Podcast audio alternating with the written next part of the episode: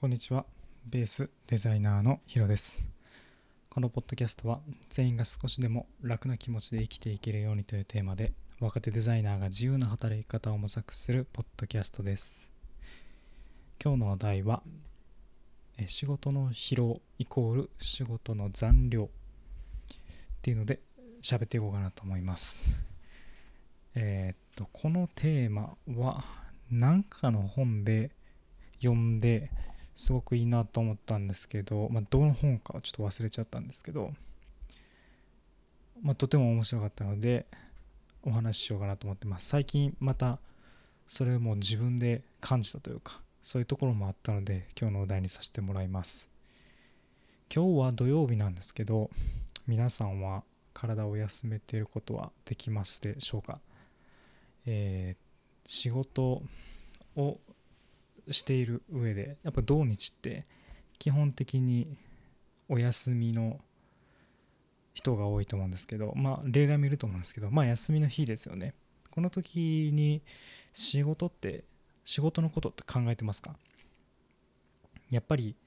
この仕事の疲労イコール仕事の残量っていうのは残量ったら残ってるような残量なんですけどやっぱり仕事が残っていると考えちゃいますよね。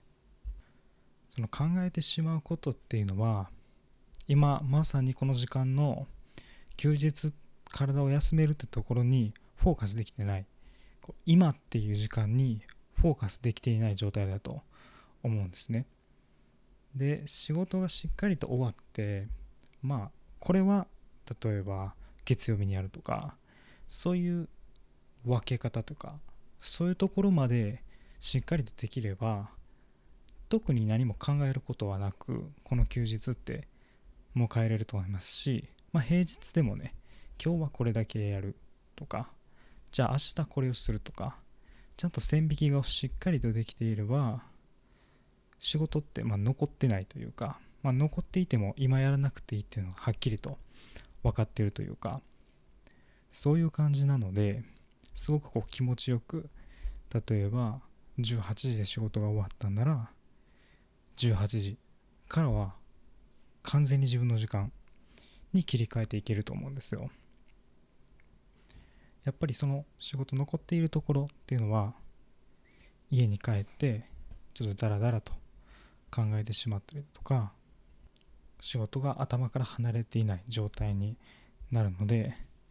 そこがやっぱり疲れを感じるところだと思います。仕事が終わっていればね気持ちよくその日こんだけの仕事をやったっていうふうにこう振り返って終わることができるんですけど仕事が残っていると、まあ、しっかりと線引きできてないと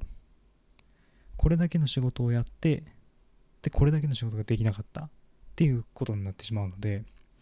そうではなくてこれだけの仕事をやった。あとは明日にやろう。線引きをしていくことが、大事かなと思います。あのマインドフルネスっていうのがすごく流行ったと思うんですけどこれのいいところっていうのは今この時間に集中できているということらしいんですよね。まあ五感を使うこと。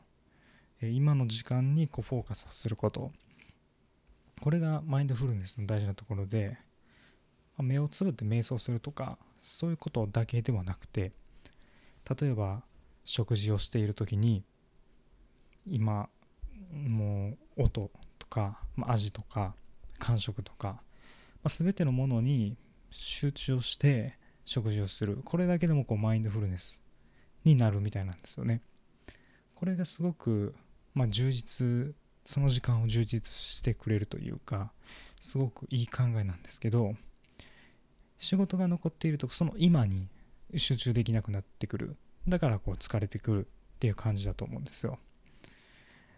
でまた面白いことにこう仕事のパフォーマンスを下げる要因っていうのはなんかあのあとこの仕事があるとか、まあ、あれもあってこれもあってっていうこうごちゃごちゃっとこうやることがいっぱいある状態。優先順位がこう分かってない状態。時って、まあ、次やる仕事とか、まあ、そういうものにパフォーマンス影響してくるっていう結果もあって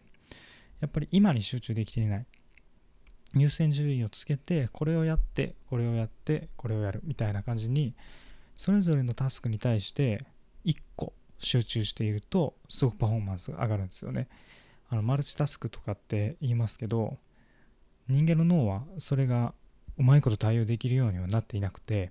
やっぱり1個終わらして次1個その1個終わらしてまた次1個っていう流れがとてもいいみたいです。この今にフォーカスをするっていうところが、まあ、すごく大事で、まあ、それが結果仕事のパフォーマンスにもつながってくるし結果仕事がまあ残らずに残さずにやるっていうことを意識していると仕事もまあもちろんあの疲れはするんですけど変にこう疲労感を引っ張ることはなくなって気持ちよくその日が終わることができます。僕も最近あのこれを話そうと思ったきっかけっていうのは毎朝、え前回お話ししたモーニングノートっていうのを書いて、まあ、その日の自分の思ったこと、まあ、朝すぐにこうダラダラと朝洗い出していってでそこで今日のやることって決めてでチェックマークをつけていくんですけどなかなかこう前日のチェックマークが全て埋まった日っていうのがなくてそれがま2週間ぐらいはこのルーティンが続いてるんですけどこうモーニングノート書いてポッドキャストをするっていう。まただなかなかできていなくてこれは何でなのかなっていう。まあこの間もモーニングノートのとこで喋ったんですけどやっぱりこうモーニングノートやってない日みたいなっていうのはこう不安があってなんかやりきっていない感じがあって。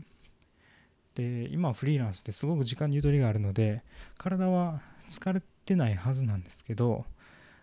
体というか精神かな？が疲れてないはずなんですけどなんかぐっとこうだるさみたいなのが出てきて、まあ、それでまたルーティンが崩れてっていう風になんか悪い習慣になってるなって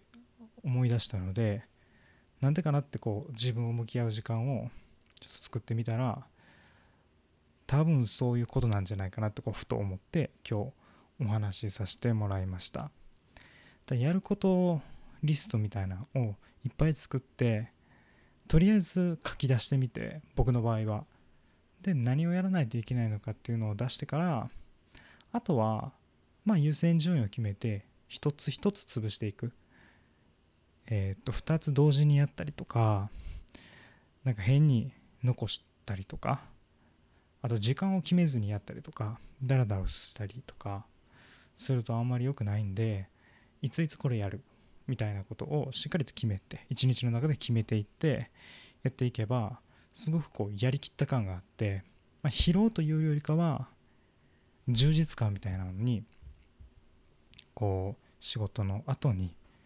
充実感にあふれていてとてもいい一日を過ごせたなって感じることができます。